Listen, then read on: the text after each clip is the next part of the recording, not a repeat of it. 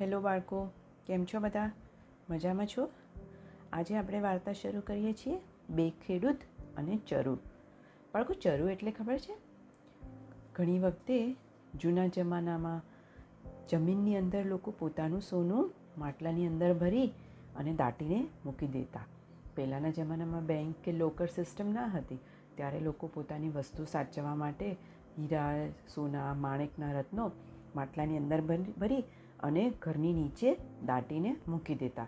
જરૂર પડે ત્યારે ખોલતા. તો આવી રીતે આને ચરુ કહેવાય. તો ચાલો શરૂ કરીએ આજની વાર્તા, બે ખેડૂત અને ચરુની વાર્તા. એક ગામ હતું. એમાં બે ખેડૂત રહે, મરઘાભાઈ અને રામજીભાઈ. બંને બહુ જ મહેનતુ અને પ્રામાણિક હતા. વારસામાં બાપ દાદાની જમીન મળેલી અને એ જમીન ખેડે અને ખેતીમાંથી જે ઉપજ આવે એ ખાઈ પીને મજા કરે. મરઘાભાઈને સંતાનમાં ફક્ત એક દીકરી જ હતી, એટલે એમના જીવને જાજો લોભ ન હતો. બાકીની બધી જમીનની એ ખેતી કરતા નહીં અને ખપ જેટલી જમીન જાતે ખેડી અને બાકીની જમીનમાં દસ વીઘાનું એ ખેતરે રામજીભાઈને ખેડવા આપતા. રામજીભાઈને સંતાનમાં એક દીકરો હતો. પોતાની જમીન ઉપરાંત પાડોશમાં આવેલું મરઘાભાઈનું ખેતર પણ એ ખેડતા અને બદલામાં ઠરાવ્યા પ્રમાણે એમને સાથ આપતા. બંને જણને આ ગોઠવણથી ખૂબ શાંતિ અને સંતોષ પણ હતો. એમ કરતાં કરતાં રામજીભાઈને થયું કે મરઘાભાઈ આટલી જમીન વેચાતી આપી દે તો ઠીક થાય. મોડા વહેલા પણ એમને દીકરો નથી, એટલે આ જમીન વેચવાના તો ખરા જ ને, એમ વિચાર કરી અને એક દિવસે મરઘાભાઈને ઘેર ગયા અને રામ રામ કરીને બેઠા અને કહ્યું કે મરઘાભાઈ, એક બોલવું છે વાત, પણ કહું કે એમ ન થાય કે કહું એમ થાય એવું થયા કરે છે. મરઘાભાઈ કે, જે હોય તે મનમાંથી કાઢી નાખો, ખુશીથી ખુશ રહો અને વાત કહી દો. રામજીભાઈ, આપણે ખોડિયા જુદા છે, પણ જીવ કંઈ ઓછા જુદા છે, મારાથી થાય એવું હશે તો હું તમારું કામ કરી આપીશ. નહીંતર રામ રામ આ સાંભળી અને રામજીભાઈ પટેલે જમીનની વાત કરી. સાંભળીને મરઘાભાઈ બોલ્યા, ઓહો આટલી જ વાત છે. આમાં તમે શું ક્ષોભ અનુભવો છો? ભગવાને તમને દીકરો આપ્યો છે, એટલે તમારે જમીન તો જોઈશે જ ને. જાઓ, મારે તમને એ જમીન આપવી. પાંચ માણસ કહે એ કિંમત આપી દેજો. મરઘાભાઈ એટલે ભગવાનનું માણસ. જવાબ સાંભળી અને રામજીભાઈ તો ખૂબ ખુશ થઈ ગયા. પછી પાંચ માણસોએ ઠરાવી, એ કિંમત મરઘાભાઈને આપી. ખેતરના લખ્યા પતરા પણ કરાવી લીધા અને એ વર્ષે જમીન એમણે કાળજીપૂર્વક ખેડી. ખાતર પણ સારું એવું નાખ્યું અને પાક પણ ખૂબ સારો થયો એટલે એમના દિલને ઠંડક વળી. હવે બીજી સાલે ખેતર ખેડતા રહ્યા, ત્યાં એમને થયું કે આ ખડાનો ભાગ નકામો પડ્યો છે. લાવીને ખેડવામાં લઈ લો. ખડો તો જોડેના ખેતરમાં પણ છે ને, એમ વિચારી અને એમણે એ ભાગને ખેડવા લાગ્યો.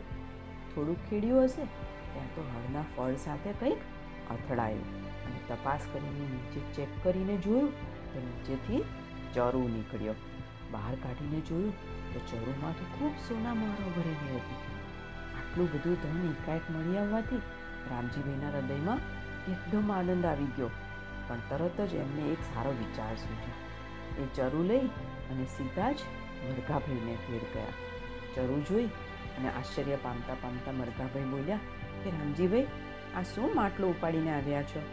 રામજીભાઈ કે, મરઘાભાઈ, આ તમારું છે. એ હું તમને સોંપવા આવ્યો છું. તમારાવાળા ખેતરનું ખડું ખોટતા ખોટતા સોના મહોરનો આ ચરુ હાથ લાગ્યો છે. તમારા વડીલોએ ખેતરમાં એ દાટેલો હશે.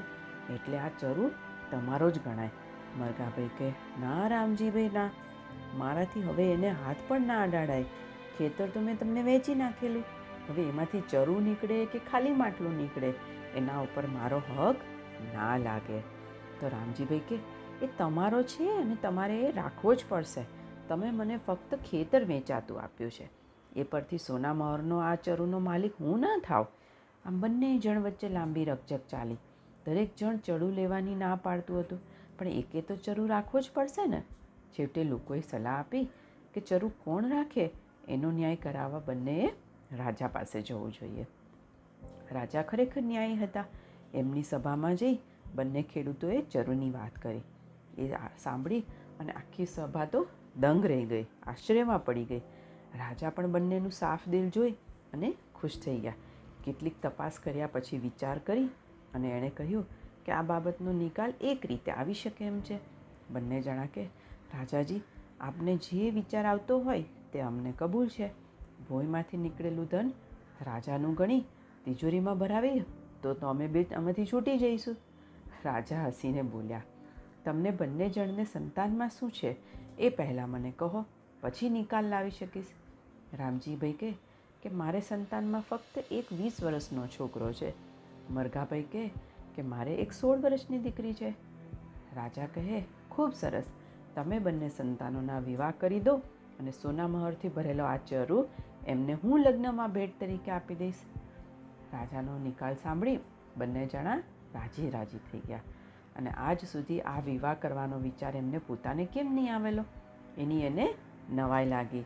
તરત જ રાજાએ કીધું, એમ પોતપોતાના દીકરા દીકરીના વિવાહ કરાવી દીધા અને રાજાએ એમને પહેલો ચરુ ભેટ તરીકે આપી દીધો.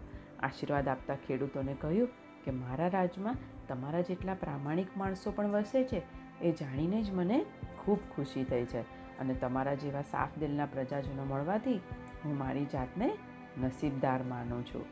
તો આજથી હવે આવી રીતે ક્યારેય પૈસા ન લેવાની બાબતે પણ ઝઘડો થવો ના જોઈએ. અને બંને રાજાના આશીર્વાદ લઈ અને પોતપોતાને ઘરે ગયા. તો બાળકો, આવા મનુષ્યો ફરી શું આ જમાનામાં જોવા મળશે આપણને? ના મળે. આપણે તો શું છે? એક વસ્તુ લીધી, મળી અને ના મળી વિનીતિ જોઈ, તો પણ હમણાં મનમાં કેવા કેવા ભાવો જાગે છે? તો હંમેશા આપણે આવી વાર્તાઓ પરથી બોધપાઠ શું લેવાનો? કે જ્યારે આપણી વસ્તુ હોય, ત્યારે આપણે એને શાંતિથી પ્રાપ્ત કરવી જોઈએ. ન થાય તો છોડી પણ દેવું જોઈએ. અને જે વસ્તુ હકની છે એ તો આપણી પાસે ફરીથી આપણી હોય તો આવવાની જ છે. એટલે ન મળ્યાની ચિંતા કે ક્ષોભ રાખવો જોઈએ નહીં. સાચું ને બાળકો? તો ચલો, હવે બધા બાળકો સૂઈ જશે. અને બધા એને goodbye good night do take care of yourself